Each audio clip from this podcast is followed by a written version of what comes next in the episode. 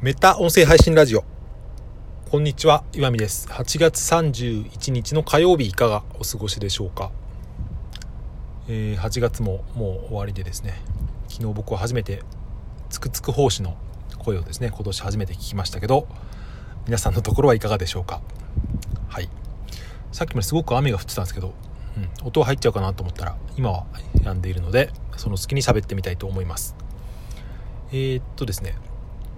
前々からちょっと話してみようと思ったですね、うん、真面目な話題があるんですけどなんかそれを話す話そうと思うとですね他に話したい話題が入ってきてですねなんか僕はこういう時は、うん、後から割り込んできた方の話題を話すと話した方がなんか勢いがついていいんじゃないかなって勝手な思い込みがあってですねまあ、うん、今日もその真面目な話を話す話さずに、えー、話すんですけど、えー、初めに言っときますけどどうしようもない雑談なので、うん、お急ぎの方はですね、また後で聞いてもらってもいいと思うような話なんですけど、えー、ま前もってその、まあ、タイトルにも書くつもりですけど、うん、身近な人で退職代行を使った話を聞いたっていう話なんですけどえっ、とですねその前に、えー、このまこれもちょっと今朝聞いた話でですねちょっと面白い話があったのでそれを話してみたいんですけど、うん、僕はテレビ見ないですけどなんか24時間テレビが最近昨日なのかな？もうちょっと前なのか分かんないですけどやってたらしいんですね、えー、そこにあの菅野美穂さんが出てたらしいんですよ、うん、菅野美穂さんって、うん、多分僕と同い年ぐらいだと思ったんですけど僕はなぜかその菅野美穂さんには、うん、なんとなく愛着みたいな 愛着っつったら失礼ですけどうちの母親がですね生命保険の生保レディ的なことをですねいまだに現役なんですけどやってて、まあ、そこのなんか、うん、毎年ポスターになってるんですよね、まあ、こんなこと言ったらどこの会社で働いてるか分かっちゃいそうなもんですけど、うん、それでうちの実家にはですね必ずその毎年菅野美穂のポスターがあってですね今でも実家に行くと、うん、なぜかトイレに貼ってあるんですけど、まあ、トイレのドアにですね菅野美穂のカレンダーが貼ってあるんですよね、まあ、それを見ながら育ったえー、青年時代を過ごしているわけですけど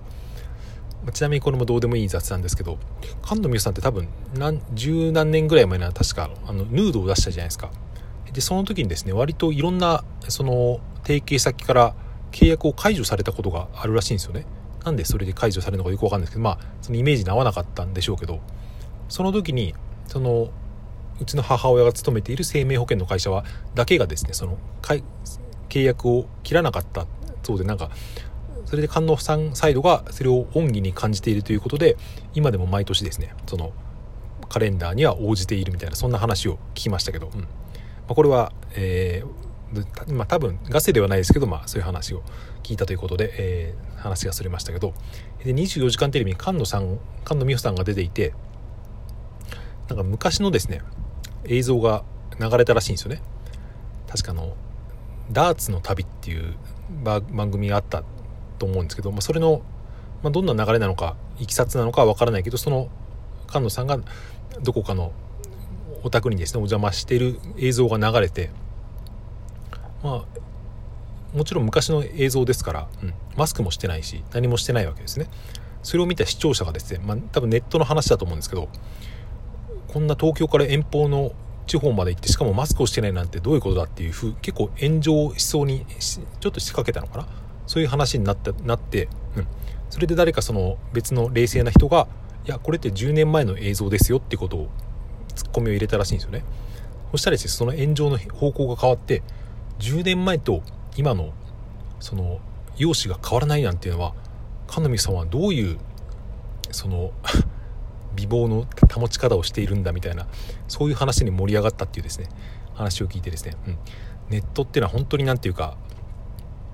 危ういというか、うん、適当なんだなっていうことを思い知ったっていう話なんですけどこんな雑談で4分半になってしまいましたがはい本題本題というかもう一個のどうでもいい雑談なんですけどえー、まあ、僕は仕事でですね今いろんなお客さんのとこに行ったりするんですけど、うん、そこでですね、えー多分今年で2年目ぐらいの若いですね、え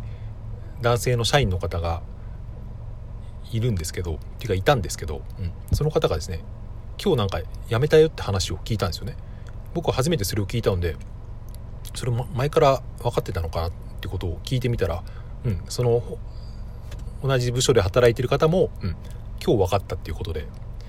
それが、うん、退職代行の人から電話がかかってきたっていう話を聞いてですね、うんまあ、退職代行っていうその商売商売があることは知っていたけどあこういう人が使うんだなっていうことをですねなんとなく、うん、なんかリアルとして実感できたんですけど、まあ、こういう人がってその皆さんに言っても分かんないと思うんで 言ってみるとですねまあ、いわゆるなんか若い若い人にありがちって言ったらなんか一括りにしてるみたいですけど、まあ、ていうか、うんまあ、気が弱そうで、うん、真面目なんだけどなんていうか外れているっていうですね。まあはっきり言うとあんまり使えないタイプの人だったんですけど仕事としては、うん、どう使えないのかっていうと例えばですね、まあ、僕は大体その会社に行って、まあ、何かしらの荷物なりそういう用事を預かって帰ってくるわけですけど、うん、大体僕はいつも同じ時間に行くので、うん、まあそれに合わせて用意をしておけばですねはいじゃあこれですっていうふうに言えばいいようなものを割と僕はですね来た来てから、うん、僕が到着してからその彼は若い男性社員は、その仕事の準備をし始めるっていうですね。それ分かってたんなら先にやればいいのにって思うんですけど、まあ、一応お客さんなので僕はそういうこと言わずにですね。まあ、割と他の仕事を済ましたりとか、まあ、待っていたりするわけですけど、うん。まあ、他のその同僚ともあんまりなんかうまくやっていけてないんじゃないかなっていう感じははためから見てても思ったんですけど、うん、多分だから去年4月に入ったんだとすると1年半ぐらいなのかな、うん。まあ、そんなにこういう人はあんまり続かないだろうなっていう感じはなんとなくしてたんですけど、うん、まさかそういうですねズバッというその急にいなくなってしかもその、うん、いなくなり方が退職代行っていうのはなかなか、まあ、今っぽいと言ったらあれですけど、うん、あれかなと思ったっていうですね話です。まあ、それに対して僕がどう思うのかつまりその退職代行を使って仕事を辞めるっていうのにどういう感想を抱いか抱いたかというと、まあ、まあ、正直なことっていうか、うん、普通にパッと出てきた感想だと、うん。まあ、そんなの自分で言えばいいのになって僕は思っちゃいますけど、まあ、それは、うん、僕はそう言って年を取って、うん、割と図太くなってきたっていうせいもあるし、まあ、でまあ、僕はそういう20代の時でも、うん、あの退職代行って5万円ぐらいかかるらしいんですけど、まあ、そのお金を払ってですね、うん。まあ、多少気まずさはあるとはいえ使うかなと思ったんですけど、うん、でも今割とそういう広告とかでもそういう会社の広告を見るし退職代行って割となんかトレンドみたいなのでも見るから、うん。まあ、そういうニーズはたくさんあるんだろうなって思う思うとつまりその気まずさに耐えられない人が多いんだろうなっていう若い人にですね、うん、だこれは何て言うか勝手に僕のなんか仮説というかでまとめてみるとつまりその真面目で気が弱くて何て言うかその、まあ、コミュニケーションが取れないって言ったらちょっと偏見かもしれませんけど何て言うんだろうな。何て言うかそういう自分の意思みたいのを割とその目上というかあまりその、うん、気を使う相手に向かって、まあ、言えないというか、うん、言いたくない人がやっぱ多いんだろうなと、うん、だ本当に乱暴にまとめると多分精神的なタフさタフさみたいのがない人が増えているんだろうなって思うんですよね。多分そういう傾向は間違いなくあると思うんですけど、まあ、その結果そういった退職代行というビジネスが成立するというか、うん、まあ僕も詳しいことは分からないですけどその退職代行にその、まあ、代行したからにはその会社側からその本人の方に連絡を取ることはできないって言われたらしいんですよね。うん。まあ、それは別に何て言うかまあ、それが法律上の問題なのかその退職、まあ、多分本人がそういう意向なのか分かんないけど、まあ、つまりまあある意味ではその後腐れなくその会社を辞められるというか、うん。まあ、それ自体は別に、うん、悪いことじゃないと思うし、まあ、辞められた方会社からするするとですね、まあ、結構びっくりしたと思うんですけども僕も聞いて割とびっくりしたんで。まあ、こんなことを言うと結構、うん、おっさんというか年寄りの意見になると思いますけど、うん、でもそういうのって何て言うんでしょうねやっぱり自分で乗り越えた方がいいんじゃないかなって僕なんか思っちゃいますよね。うん確かにその新卒で入ったのか二十、うん、歳そこそこで入ったのか分かりませんけどそういう会社に入って、うんまあ、周りはみんな年上で結構、うん、いろいろきついことも言われることもあると思うんですけど特にそういうあんまり気が利かないようなタイプだと、うん。まあ、それで辞める時に、まあ、そういうサービスを使使えば何ていうか、うん、そのぶつかり合いみたいなのはなくてですね、うん、辞めれると思うんですけどそれが何て言うんでしょうね、うん、彼の将来にどういう影響を及ぼすのかなっていうのを、うん、なんか親目線で僕は考えてしまうというか、まあ、もちろんその困ってですね、うん、精神的にちょっと病んでしまうぐらいだったらそういうのを使ってやめればいいと思うんですけど、うん、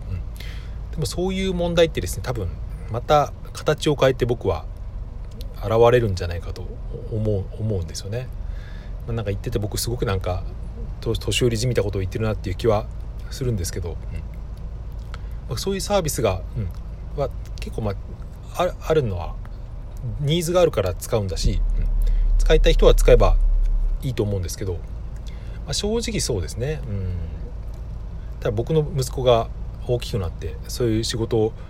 辞めたくなってそういうサービスを使おうと思ってるっていう話をしたらですね、うん、それぐらい、うん、自分で言えばいいんじゃないのって僕は言ってしまうような気がします。なんかはい。